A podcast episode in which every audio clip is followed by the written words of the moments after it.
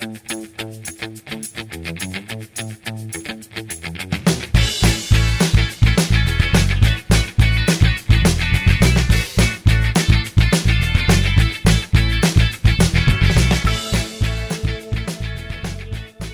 and welcome, Nationals fans, to the Dogcast, the podcast that's definitely not in the way of Mike Rizzo.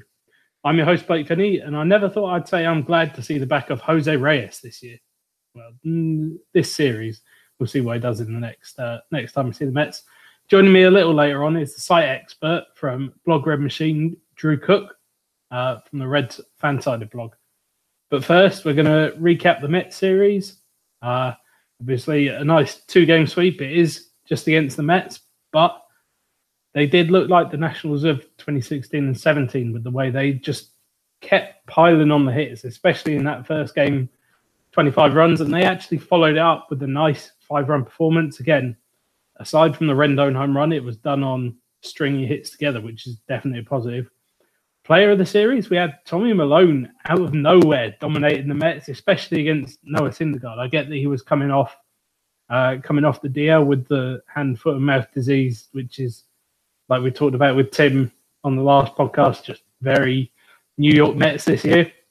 But seven innings, three hits, one run just on the Jose Reyes home run, and a whopping nine strikeouts for someone who's barely registered about six or seven strikeouts per nine from Milone. So he should get a couple more starts, I think. I think Strasburg's throwing off flat ground again now, so hopefully that recovery will step up fairly quickly. Maybe just a, a quick rehab at Potomac in uh, a week, a week and a half or so. One, well, maybe a bit longer, but once he's ramped that up. But if Tommy Milone can fill in, albeit he's faced the Marlins and the Mets, so two kind of AAA lineups to follow on from his AAA exploits so far. But hey, if he's going to keep the team in the game pretty much like he did against the Marlins, that sort of outing against some of the better teams. So in his next outing, he'll take on the Braves. But if he can do that outing against the Marlins against the Braves, I'm sure we'll be very happy with that from a fifth starter. And it's been a theme this year having the fifth starter keep churning out good results. One of our contributors, Rush Schimberg, put out a poll of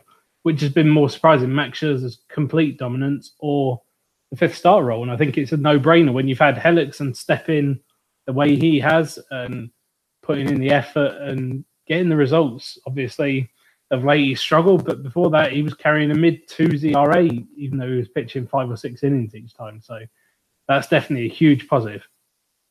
Uh, also on the starting pitching side, we have Tanner Roark was phenomenal again. Seven innings of one run ball with four hits, one walk, and seven strikeouts. It was tough to follow up that uh, that eight inning performance against the Brewers, where he completely dominated them throughout the whole game. But he did his best uh, against the Mets with this kind of performance, and hopefully this is the Tanner Roark that we saw at the saw at the start of the year when he was carrying about a three ERA, and yeah, the two seamers biting again. We see him against the Reds. Hopefully, if that two seamer's got the same bite, especially when two of their better hitters with Votto, Gennett, obviously Jesse Winker's gone down injured, but two seamer plays well against left-handers. That's something to to bear in mind in this matchup. So hopefully, he can have another positive positive outing against the Reds. And despite all that offense on Tuesday night, we haven't gone with a hitter in the first two player of the series. But Bryce Harper probably deserves a pretty good mention in this. Four for eight, four runs, three RBI. He even got a stolen base off Noah Syndergaard, who's now, I think he's third or fourth in the majors in stolen bases allowed, despite being uh, being on the disabled list twice. And he hustled on every single play. I think that's one thing that hasn't been picked up with Bryce when it does happen.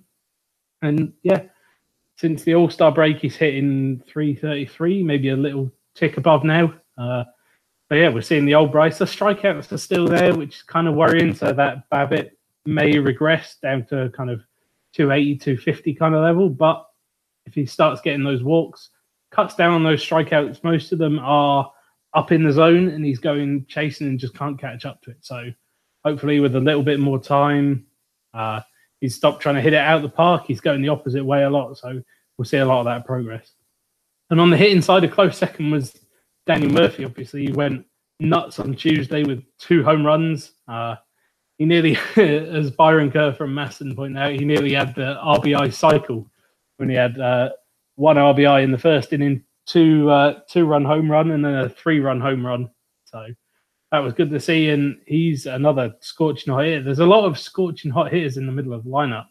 Soto, Murphy, and Harper since the All Star break, all above 333, and all have an OPS above a thousand. So drawing those walks, getting that on base up, and when they are hitting, they're connecting with doubles in the gap, or as we saw with Murphy, driving it over the fence. So the offense may actually be coming around now. We've said this for a long time, even when they've gone scored 14 against the Marlins, what was it, 17 against the Phillies, and having these huge performances and the, the comeback win against the Phillies on Sunday Night Baseball.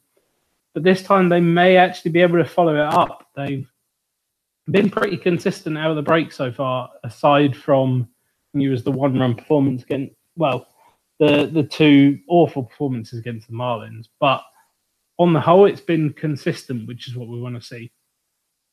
And also, another huge uh, addition to the middle of the lineup, Anthony Rendon activated off the family emergency medical list. So we're still not quite sure what that was about.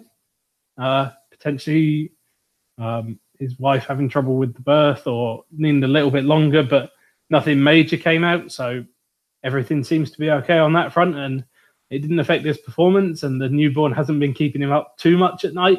Big two run home run on Wednesday that put the Nats uh, put the Nats three up and just out of reach of the Mets there. They obviously they tacked on another couple in the, the bottom of the eighth, but that was huge and giving them plenty of breathing room in that game. Obviously, Tommy Milone came out and dominated, but that was no given before the game. You needed those runs. So if that middle of the lineup, we haven't even mentioned Adam Eaton, who's had a, a strong July. So Eaton, Turner, aside from a miserable series in Milwaukee, has been great. Harper, Soto, Zimmerman's been hitting really well. All of the lineups starting to click now, and just in time, obviously. Uh, with the trade deadline, we'll talk about the trades that did happen and the move that also happened on Wednesday. But it's showing Mike Mike Rizzo putting his faith in that team and saying this offense is going to click. And so far, it's very very small sample outside or after the All Star break, but they have clicked.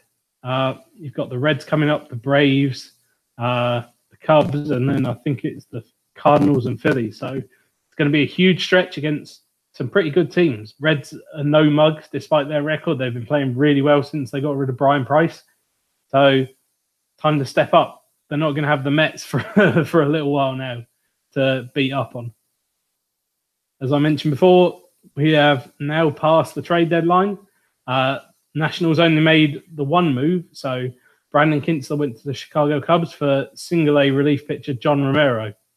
Uh, Kintzler had been doing pretty well this season. He'd been pretty consistent, had a little time on the DL, uh, and he was a useful seventh inning guy. That that law firm, obviously, they've been missing Doolittle for a while, but you had the modified law firm with Kintzler, Madson, and Herrera. Um, but interestingly, Barry Svrluga of the Washington Post, I hope I pronounced that name right, uh, thought that uh, Rizzo dealt him because he leaked to the press about some of the clubhouse issues, which was a bit bizarre. And there's been no clarity on that. Initially, it was thought that it was part of the Jeff Passan report of Yahoo Sports. Uh, Grant Paulson of 106.7 The Fan reported that it was that uh, Chelsea James Washington Post article talking about Davey Martinez's handling of the bullpen, but I think that last source is a little bit off because I had another reread through the article today. There's no anonymous quotes, there's no Kintzler quotes. It's all mainly uh, Madson and Shawn Kelley, who we'll get onto in a bit. Uh, in terms of the package they got back, again, it's another minimal one. They got similar back for Brian Goodwin, despite Brian Goodwin being relatively valuable. John Romero, single A relief pitcher, 327 ERA with the Myrtle Beach Pelicans in high A. 57 strikeouts in 44 innings and touch 97. So not a bad relief prospect, but again, having a relief prospect in single A does seem a bit low for someone so reliable like Brandon Kintzler when he's got that two seam working. So there's definitely something else going on there. I don't know if we'll get any more clarity on it. I think people are going to try and move on from that. And then also Shawn Kelley was DFA'd on Wednesday for chucking his glove down on the ground on Tuesday in that bizarre uh, home run in the ninth inning, which it was very strange. You watch it back, and he's talking to both the umpires. He said that the home plate umpire was telling him to speed up. Obviously, twenty-five to one, everyone just wants to go home at that point. But the second base umpire was also saying, "Look, if you don't come set for the full second, I'm going to call a balk." And it, Shawn Kelley's getting very confused as to who to listen to and what to actually do in that scenario. Gave up the home run, and then he looked back at the Nats dugout. Some people say uh, he's looking at Davey Martinez to go, "You need to back me up here." Tell the umpires, go have a word with them or something. And some of them think that it's uh, at David Martinez for putting him in that game, but I I doubt that. I think some of the quotes that he's mentioned afterwards kind of fully understand why he's put them in, put Kelley in there. He's fully rested. He's obviously not one of the high, high leverage guys that they would have tried to save. Um, so yeah, I think it is down to the umpires and looking at his dugout asking for backup, and Rizzo has taken exception to that. He's gone, look, don't give us a bad look on the field. I think Rizzo is now, now that he's decided, right, we're going, we're going with this team. He's leaving no margin forever. So, but for error, even. Um, so that's why he's been designated for assignment. And I kind of like it. And it makes sense with the bullpen pieces when you've got Wander Suero. They called up Jimmy Cordero, who's got a low one ERA in AAA. So he definitely deserves a, a shot. And it's the one place that the Nats do have good organizational depth. So it was interesting to see. And perhaps uh, kind of the next step in Rizzo and David Martinez's relationship. It's it's rumored that it was actually the uh, the owner's decision to get rid of Dusty Baker. Mike Rizzo wasn't a fan of that, and now he's realizing, right, we've got David Martinez. Let's back him up. Let's make sure he's in charge by uh, designating for assignment someone who potentially threatened that and trading Brandon Kintzler, who potentially threatened that. Obviously, that second part with Kintzler is a little more sketchy, but Shawn Kelley gave that look on the field and it didn't look like he was fully behind him. So joining me now on the podcast to look ahead to the national series against the Reds is site expert from Blog Red Machine, Drew Cook. How are you doing, Drew? I'm doing good, man. How about yourself? Doing pretty good. Uh, we've had an interesting time with the Nationals over the last few days with the trade deadline. Yeah, I, you guys still got Bryce Harper, right? Ho- hopefully. Okay. uh, uh, so yeah, the Reds so far this year, 48 and 60 record, bottom of the NL Central, but it's definitely been going a lot better over the last, say, month and a half with former Nationals manager Jim Riggleman in charge. Yeah, they, uh, you know, they, they got out of the gates really rough with that three and 15 start before they fired Brian Price. Uh, you know, and then they followed that up with uh, three straight losses when Riggleman started out. But uh, they've been on pretty much they've they've been playing better than 500 ball over the last you know month and a half, two months, and uh, it's been impressive to watch. Their offense is actually playing you know really well. The Miller lineup is really difficult to handle for most opposing pitchers, and their starting pitching starting to come along a little bit too. So they've got a great bullpen. They just uh, I think you don't really you know win a pennant in April, but you can sure as heck lose it. And I think that's kind of where they're sitting at right now. Mm. So in their last series, a bit like Nats, they had a two game set against the Tigers. Uh, they dropped the first game in a pitcher's duel two to one, with Homer Bailey actually tossing a complete game loss, which you don't see too often. And then uh, on Wednesday, the Reds couldn't quite rally from six nothing down and ended up losing seven four. So, what are kind of the takeaways for the Reds from that series? Well, I, I think you take away from that first game, number one, you know, Homer Bailey in his last two starts has been pitching phenomenal. Uh, you know, you're right. You don't usually go a complete game in a loss, but uh, I mean, he took a, you know, really going into the ninth inning, he'd only given up one hit and it was a solo home run. Uh, his offense just couldn't put anything together on the other side of it. And um, so I think, you know, after his rehab assignment, honestly, a lot of the Reds fans were kind of cringing with the thought of him coming back because their rotation had actually played really well. And, now you're switching to a six man rotation, and it wasn't really sitting well with a lot of the fan base. But two games into it so far, he actually looks really good. Um, uh, so I can't really complain too much about Bailey's performance. The offense just kind of let him down in that game. Yeah, but, um, yeah. The six man rotation is a bit a bit strange, and especially for someone like the Reds, they haven't had kind of that depth in the rotation. But when you look up and down, there aren't there isn't necessarily a standout pitcher this year. Castillo uh, kind of was last season, but this year they all seem like they're very they're very solid in that six man rotation. Yeah, they're they're solid. You know, a- average to solid. Uh, you know, Tyler Mahle actually had a really nice stretch for several games, but uh, he's been struggling a bit lately. Um, you know, Matt Harvey, except for that game against Pittsburgh, has been pretty solid since he's come up from the Mets. And um, you know, Castillo seems to have finally found his groove. I think the the odd uh, pitcher in the rotation right now is probably the guy who pitched today in Sal Romano. But um, they've also kind of tweaked around with him playing him out of the bullpen a little bit. So, you know, he's kind of been available to any position, you know, any spot in the rotation that they can fit him, or if he needs to come out of the bullpen, he's been available in a couple stints since they've gone to this six man rotation. But um, he went out there today and uh, you know wasn't his best outing, but um, he's had a lot worse too. But it's a very very young staff. Uh, not as much since Bailey's come back, but they're still a pretty young uh, pitching staff. I did like uh, the term brought him up for Matt Harvey, like they brought him up from the triple uh, so looking ahead to that series, which uh, which Reds players should the Nats fans be keeping an eye on? Well, I, I think I think you got you know everybody's going to think about Joey Votto. I think that's he's been a mainstay for the Reds for years, and he's having a good season. He's not having a you know the same type of uh, MVP like season he had last year, but he's still playing solid. Uh, honestly, you know Scooter Gennett's getting a lot of publicity, but Eugenio Suarez is probably the uh, best offensive player that the Reds have right now. He went through a five game stretch and hit a homer every single game that he played. Um, you know, he's last I checked, he was leading the uh, National League in RBIs. I don't know if he's if that's still the case or not, but um, he's he's a powerhouse in that lineup, and he's usually playing, you know, right there in the cleanup spot.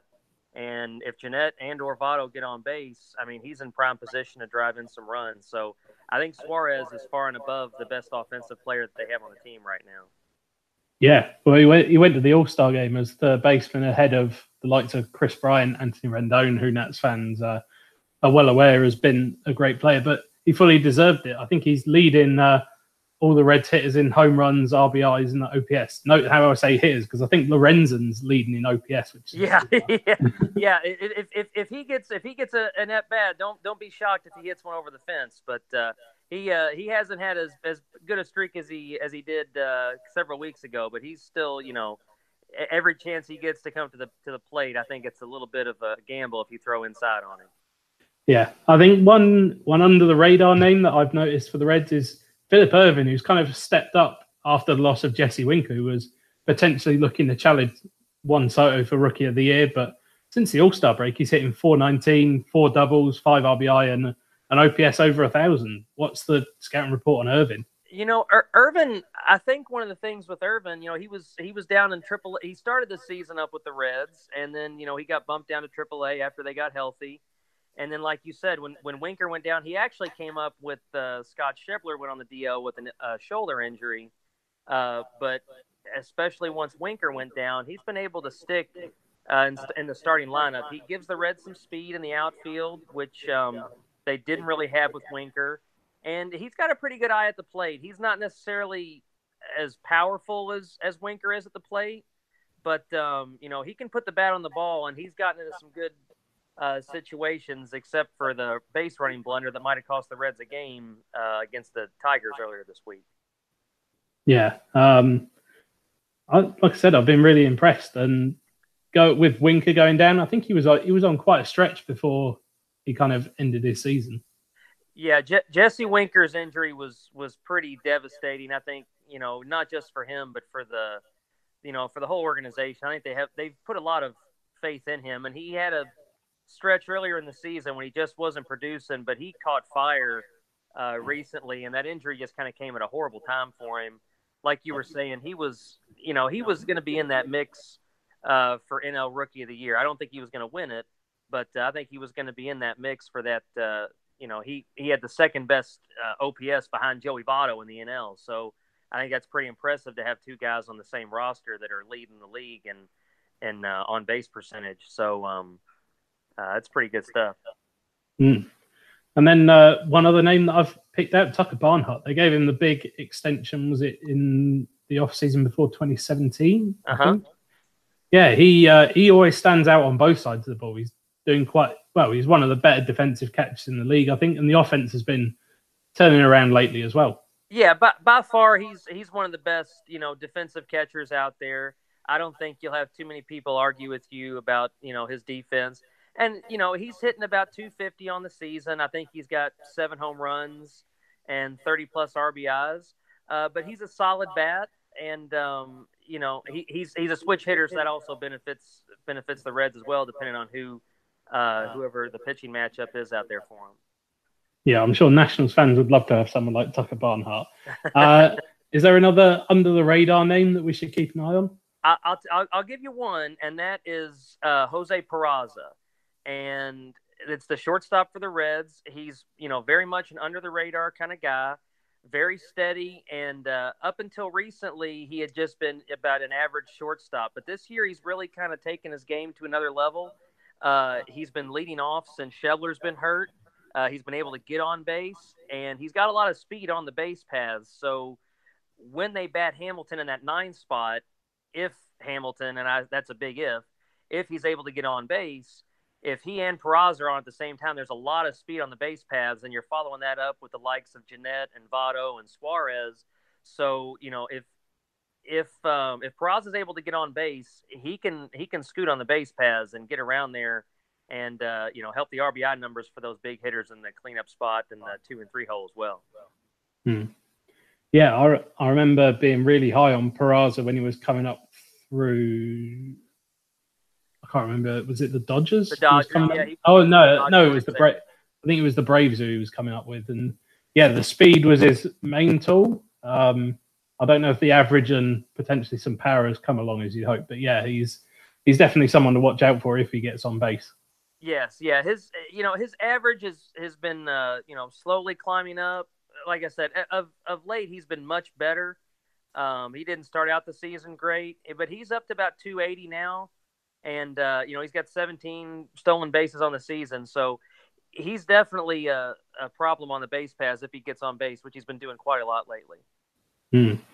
So, which Nats players are you particularly keen to see? Obviously, I think some of the big names like Harper, Soto, uh, maybe Murphy as well. But uh, give us one big name and one uh, lesser name that you're interested to see during this series? Well, you know, I mean, obviously, I, think uh, I think Max Scherzer is one that I think uh, you know it, it, scares the the heck out of me on the, the Thursday night matchup. I know that uh, Tyler Mahle's been struggling lately, and uh, you know Max Scherzer is about as dominant as a pitcher as there is.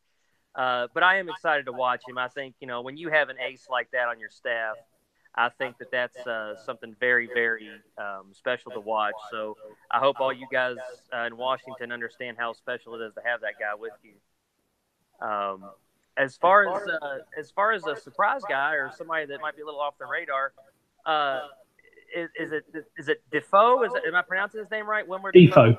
Okay, Difo. Yeah, uh, second baseman. Uh, yeah, he he's been a, around the infield a lot, but yeah, um, it will be interesting to see how much playing time he's got because obviously we've now got Rendon, Turner, Murphy's playing a lot more second base now. Okay, so Murphy's back. Okay, I got you. Uh, but yeah, he, I think he uh, he gets quite a few starts. Obviously, Murphy's coming back from that knee injury in the off season. It took him a lot longer, so um, I don't think don't think you have a lefty going. So. Uh, no, no, no, uh, no, le- no lefty starters. Only, only uh, lefties out of the bullpen uh, for the Reds. So, yeah, so Murphy will probably get a game off at some point. Um, probably won't expect him to play all four games this weekend. So, yeah, D- Difo would be a nice one to watch. Um, for me personally, in terms of under the radar, I think Ryan Zimmerman, since he's come back from injury, hitting 292 since the All Star break. Uh, again, hitting it hard. He's one of the league leaders in exit velocity for the stat heads out there. So hopefully he'll have a nice series. Obviously, all righties, they might have to pick and choose their matchups with those who are kind of even splits between lefties and rights. Right. Yeah. Um, you know, with without having uh, without having a, a left-handed uh, pitcher in the starting lineup uh, or in the starting rotation, they're they're going to rely pretty heavily on Amir Garrett if they're looking for a lefty lefty matchup coming out there. So that's probably going to be the Reds' mo is going. Wandy Peralta was just brought up as well, so that wouldn't shock me to see him come in there as well. But the Reds don't have a lot of left-handed pitchers coming out of their bullpen at all. Just uh, Garrett and uh, Peralta. So that's about mm. all you guys got to worry about on your end.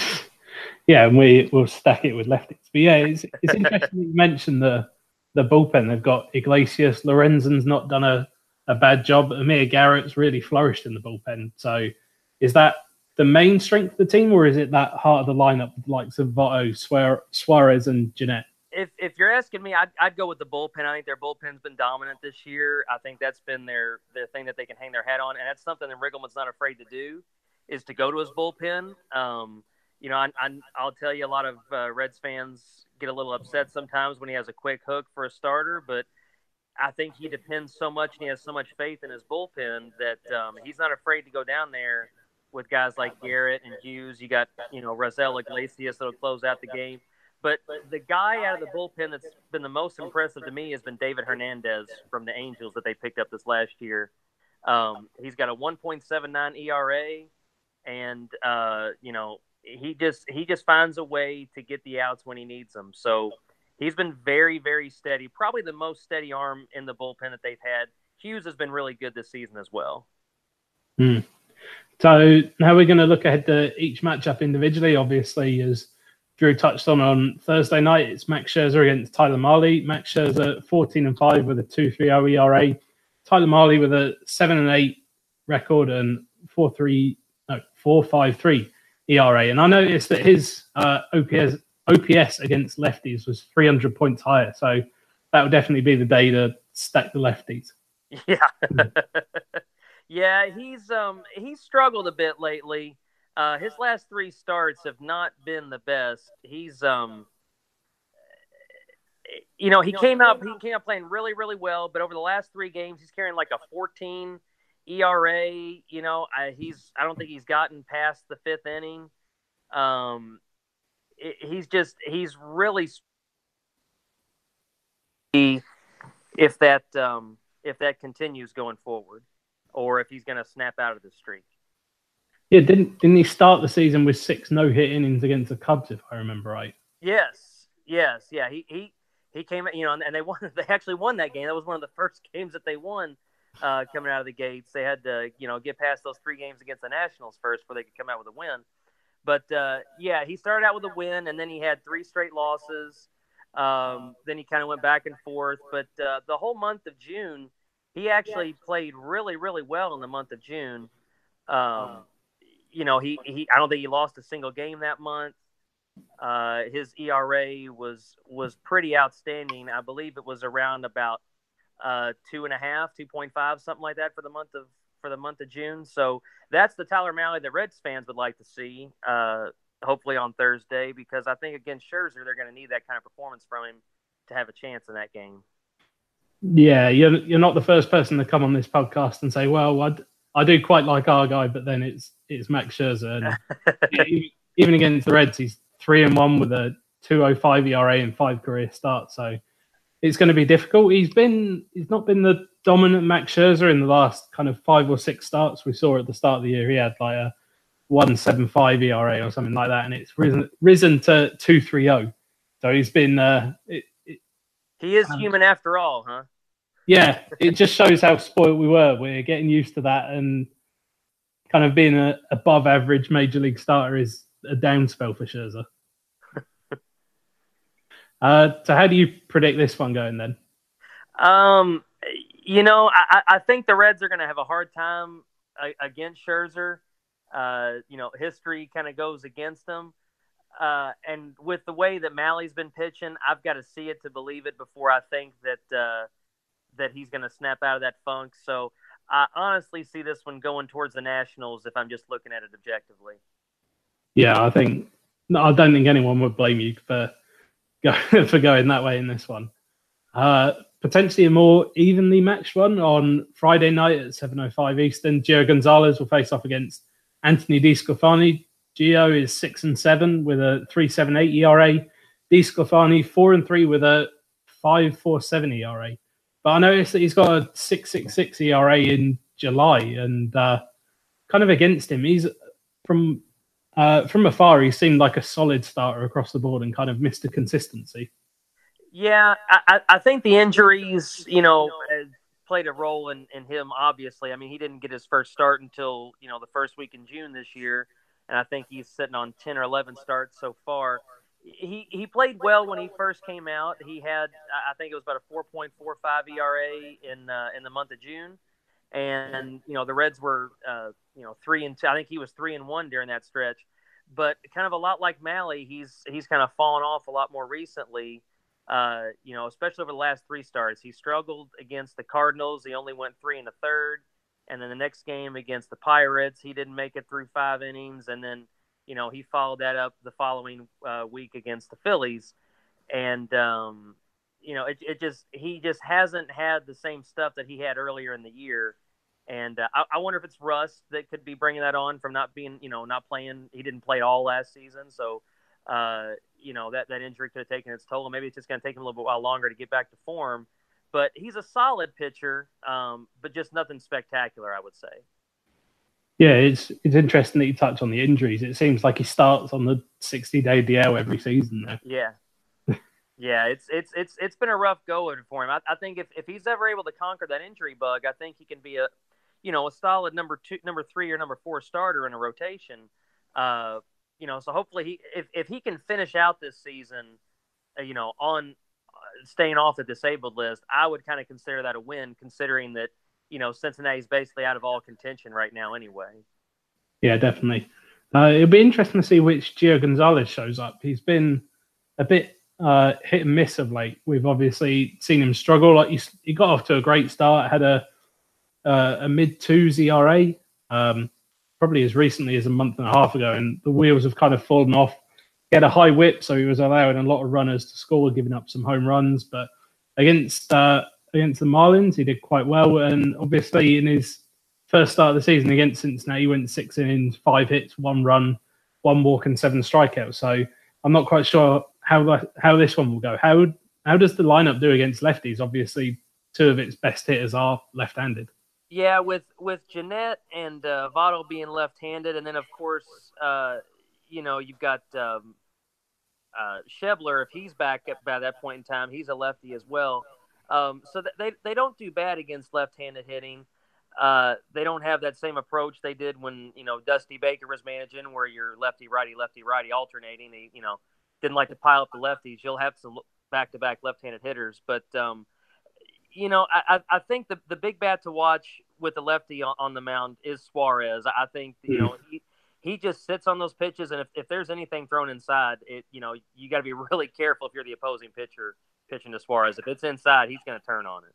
Yeah, de- definitely against Gio. I'm definitely double circling Suarez on the lineup in that one. Uh, so how do you see that that matchup going?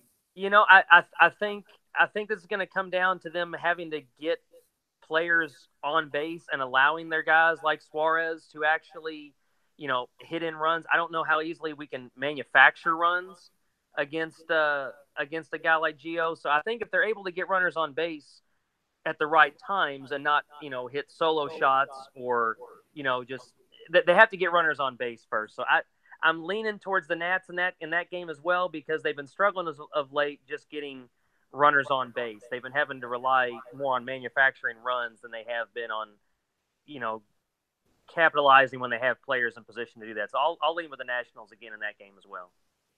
Yeah, I think it, it's definitely one that the Reds can look to take, and I think it's going to be pretty close. Obviously, DeSclafani struggled. Gio, on the whole, has struggled of late, so could be quite a high scoring one and probably going a bit biased. I'll probably lean towards the Nats, but yeah, I'm definitely wary of uh, the Reds coming back in that one. Uh, so on Saturday, it's Jeremy Hellickson squaring off against old nemesis Matt Harvey at 7:05 Eastern. Jeremy Hellickson four and two with a 3.59 ERA. Matt Harvey five and six with a 5.13 ERA. For again from afar, I haven't watched the Reds too much. You either get excellent Matt Harvey going seven seven innings, one run, or you get god awful Matt Harvey who goes about two innings, giving up six runs. Is that about the gist of it? You know, that's pretty accurate. He he had a great stretch uh, from about June through July, and the Pirates just lit him up two, uh, you know, two games ago for eight hits, eight runs, four of them being home runs. He only struck out two, and he lasted three and two thirds. But aside from that, you know, the Matt Harvey that that we've had here, you know, he went, uh, you know, six straight games without allowing a home run after you know allowing three to the Cardinals back in June. So if if he keeps the ball in the ballpark, I really like Harvey's chances. He he could have gone a lot further in that game last week against the Phillies. That was kind of a Jim Riggleman made the decision to pinch hit for him after playing after pitching five innings because he was trying to, you know, get some more runs on the board in order to win that game, which they actually did. But uh, his velocity was almost touching 98 miles an hour, so I think it's a shock to a lot of Reds fans that he's still on the roster. I think that they were expecting him to be flipped for a prospect from you know some team at the trade deadline, but I guess the Reds never really found what they were looking for, and he's going to be with Cincinnati at least for the next game against the Nationals. So uh, I, I, like I like Harvey in the matchup going forward. Yeah, it's. Uh, I feel like it's going to be one where you can tell which Matt Harvey you're going to get in the first inning. If he's touching 98, hitting his spots in the first inning, it's pretty clear that he's going to be the good Matt Harvey. Absolutely, I would agree with you on that. Yeah, um, and yeah, I don't know. Um, is there any particular pattern, or does it just just one day he doesn't have it? it you know, I, I it, it is it isn't like in every other start or anything like that. Like I said, he had six straight games where he had you know really productive baseball. He had you know four wins out of out of those six games. Um, I, I think if, if he keeps the ball in the ballpark, I, I think that's the key to it. If he gives up runs early, like you said, um, I, I think he's. But I think Riggleman's going to have a quick trigger with him too. I mean, he's got, you know, with that six man starting rotation, I don't think he's afraid to, you know, put another, you know, put another starter in there and then bump somebody back in that starting rotation. Those six starters do limit the bullpen though so even as good as the bullpen's been, I'd love to see the starters, whoever it may be, go at least six innings to help preserve that bullpen a little bit. That's been run out pretty well in the last several games. Hmm. Speaking of uh, bullpens needing plenty of innings, Nats Jeremy Hellickson, obviously, it's been quite a bit talked about for the Nats. He only goes probably two and a half times through the order, and of late he struggled. In July, he has an ERA of five four seven, and he had two six three ERA before coming into July. So it'll be interesting to see which uh, which Jeremy Hellickson you get. Um, how do you see this matchup going? This is one I'm going to lean towards the Reds. I really like what Harvey's been doing lately. I think that that game against the Pirates was an anomaly, and he's been pitching really, really well, especially hitting his velocity and hitting his spots. So I'm, I'm going to lean with the Reds in this matchup. Yeah, I I 100% agree that this is probably the worst matchup for the Nats. And again, if if you get Matt Harvey dealing, uh, the Reds offense can certainly get to Jeremy Hellickson if it gets that far. Um, so yeah, I would probably pick the Reds in this one. Uh, and then finally on Sunday we have Tanner Roark up against Luis Castillo at 1.35 p.m. Finally an afternoon game. Tanner Roark five and twelve with a four three seven ERA. Luis Castillo six and eight with a four nine eight ERA, and he was one of the the breakout stars of last season. He had a three one two ERA, a whip around one, and striking out nearly ten batters uh, per nine innings. So, what's been the source behind his struggles? You know, he he's been much better of late. He got off to a horrendous start. I mean, you know, his first game when he, you know, against Washington, the Reds got manhandled 13 to 7. I think he gave up like six or seven runs. His his biggest struggle has been the home run.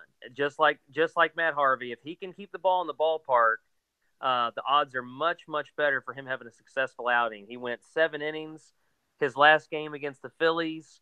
Um, he only ar- allowed four hits, you know, not a single run, and struck out nine. His strikeout rate's been really good, and he's slowly been bringing that ERA back down uh, since about mid June. So the last several starts have been pretty decent for him, with an outlier being the Chicago Cubs back in uh, early July.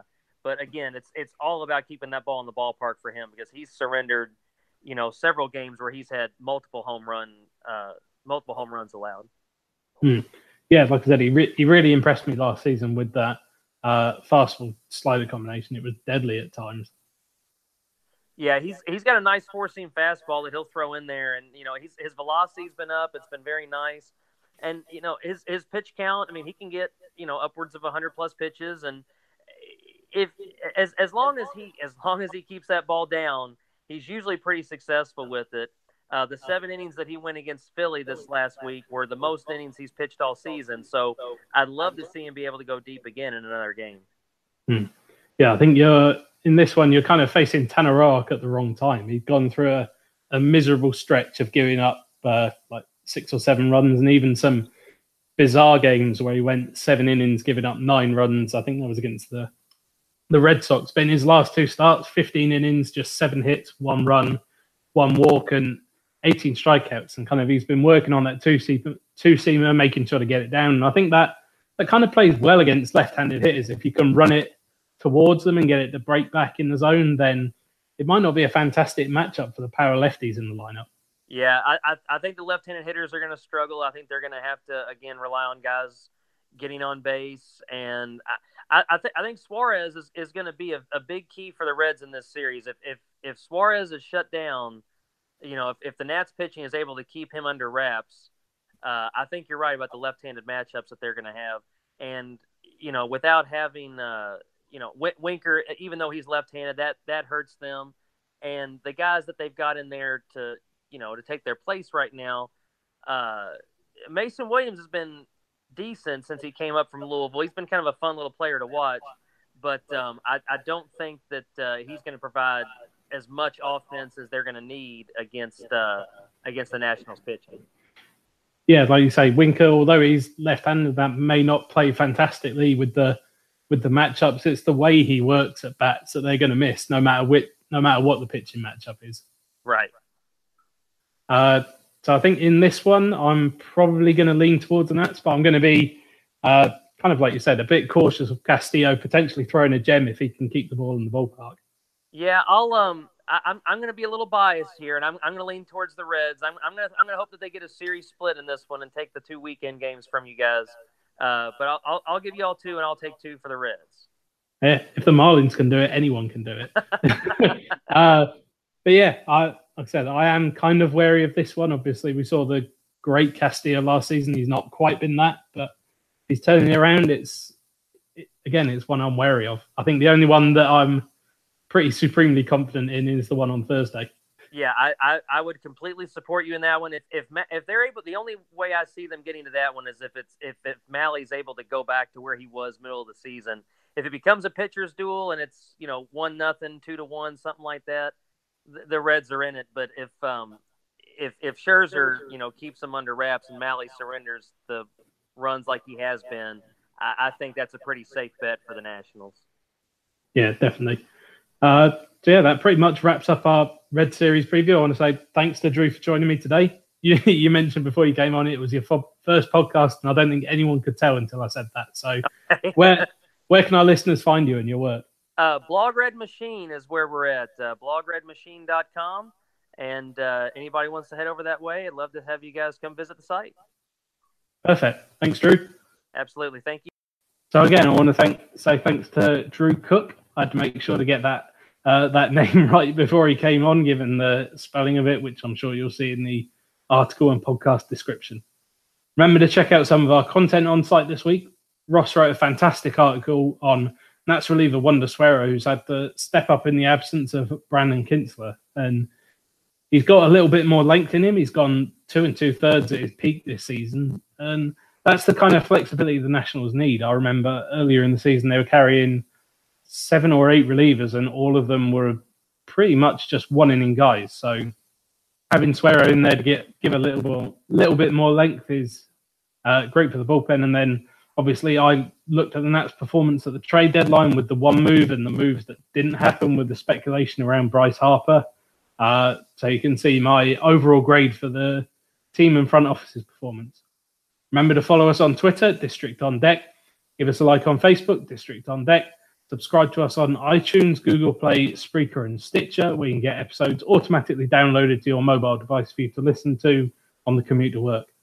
We'll be back over the weekend as we look ahead to a crucial series against the Atlanta Braves. Uh, they'll need to make up some ground in the NL East in that one. So we'll see you then.